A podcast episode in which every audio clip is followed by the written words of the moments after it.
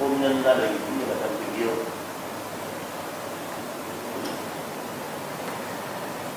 Cái từ à, tính dục trong à, tiếng Bali và Sanskrit của văn học Phật giáo là kama. Và theo Đức Phật đó, nó là năng lượng mang tính bản năng không dạy cũng biết.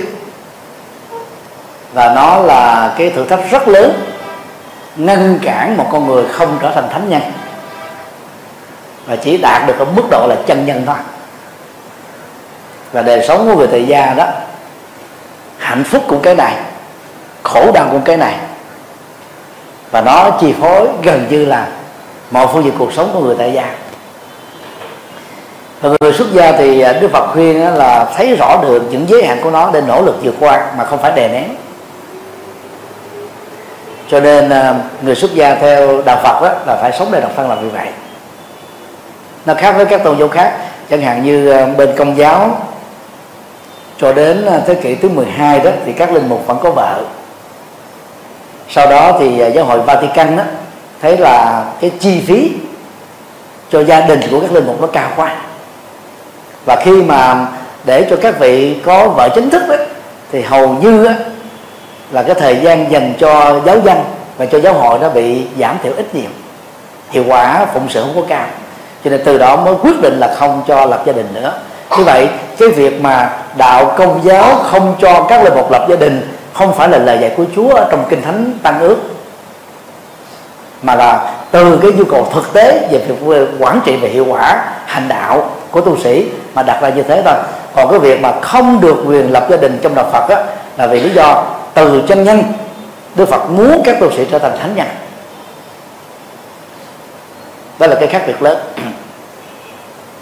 Như vậy tình yêu dẫn đến hôn nhân theo quan điểm của Phật giáo đó, nó gắn liền và không thể tách rời với kama và Đức Phật cho phép người tại gia được hưởng kama đó là tính dục. Đúng thời và đúng người đúng chỗ. Còn sai đó thì Đức Phật gọi đó là tà hạnh trong các dục. Và cái đó không được khích lệ thì nó làm cho con người bị xa đà. Vào cái lối sống đó thì cái giá trị của con người sẽ không cao. Ở trong kinh à, Tổ Lăng Nghiêm á, Đức Phật đưa con người chia con người là năm đẳng cấp khác nhau. Thấp nhất đó, đó là thiên nặng về đó là người thấp nhất. Kế đến đó là thiên nặng về tình cảm người sinh tình cảm thì khổ đau về cảm xúc dữ lắm. Dễ mất nước dễ khóc. Trường hợp thứ ba đó là đạt được cái đẳng cấp tưởng. Tưởng thì có hai dạng tưởng tích cực và tưởng tiêu cực. Tưởng tiêu cực thì dẫn đến ảo tưởng và quan tưởng.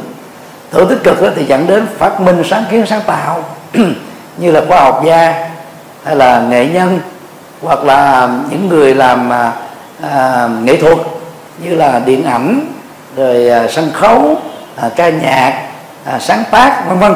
Nó đòi hỏi đến cái tưởng tích cực. Đẳng cấp thứ hai đó là thức tức là nhận thức đúng. Và đẳng cấp cao nhất là trí tuệ. Như vậy cái thang tiến hóa của con người được Đức Phật nêu ra ở trong kinh Thủ Lăng Nghiêm gồm có năm bậc. Và cái dục tức là kama đó là cái cấp bậc thấp nhất thì hiện nay đó, người phương Tây đó, là những người đi đầu về việc khai thác và xem tính dục như là một cái ngành công nghệ để làm tiền và làm giàu. Đó, thì theo Đức Phật đó, họ bị dướng kẹt xuống cái cấp độ sống thấp nhất. Và nếu như trong một giúp người mà không dừng lại cái cái cái cái nhu cầu thấp này mà bị nghiêng vào nó khổ về nó đó, thì sẽ có cái rủi ro ở kiếp sau có thể bị tuột xuống làm các loài động vật. Và cụ thể như là loài chim bồ câu. Thì trong kinh thì có mô tả rõ lắm. Loài chim bồ câu là một trong những cái chủng loại loài loài chó là loài thứ hai rất là nặng về tính dục. Ví dụ chúng ta thấy là con sư tử nha nó khỏe mạnh như thế hay là con ngựa chạy dài như thế. Nhưng mà cái thời gian giao dâm của nó chỉ có mấy giây là xong. Đây khi con chó có thể đến cả tiếng đồng hồ. Còn con bồ câu một ngày như vậy đó nó quan hệ giới tính đó, đến mấy chục lần. Mấy chục lần. Và hầu như ngày nào nó cũng làm như thế. Cho nên ờ, theo đức phật đó, thì người mà thiên nặng về này thì cái đời sống về tưởng thức và trí tự động nó bị kém nó không thể đồng hành với nhau được. Cho nên đó, đức phật mới lấy cái thang đánh giá cái sự tiến hóa con người cao nhất là trí để kêu gọi con người sống có giá trị hơn bằng nhân cách sống giá trị sống mục đích sống rồi lý tưởng sống cao quý. Còn đối với tình bạn đó, thì à, đức phật à, có nêu ra đó là thiện hữu tri thức. Cái khái niệm này rất là hay. À, thì nó có hai vế. Thứ nhất là cái vế thiện hữu. Thứ hai là tri thức. À, hay là trí thức. Thiện hữu có nghĩa là bạn làm. Bạn làm đó là những người như là đã nêu đó tránh được sáu cái trường hợp sai lầm. Đó là nghiện ngập rồi cờ bạc rồi à, à, tiêu xài quan phí vân vân. Là phản pháp người đạo đức trái đương tâm đó, đó là những người bạn lành. Còn cái dạng thứ hai đó là bạn trí thức. Tức là ngoài việc họ là người tốt họ phải là người có kiến thức lành hiểu biết về nhân quả tôn trọng nhân quả phát triển được trí tuệ thì thân cận gần gũi những người đó và đưa họ chỉ điểm cho mình những cái điểm xấu đó những điểm tệ kém đó. Đức phật xem như là như chỉ chỗ chôn vàng tức là với quý trọng. Và nếu không tìm được thiện hữu tri thức thì đức phật khuyên là thà đơn độc một mình chứ không kết bạn với người ngu. Như vậy à, đối với bạn thiện hữu tri thức á, thì dĩ nhiên là không có cái quan hệ của tình yêu và giới tính.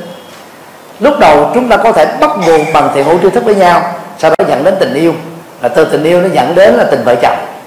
Nó đi theo cái chiều từ tình bạn cho đến tình vợ chồng chứ không có cái tình trạng là từ cái tình vợ chồng dẫn đến cái tình bạn.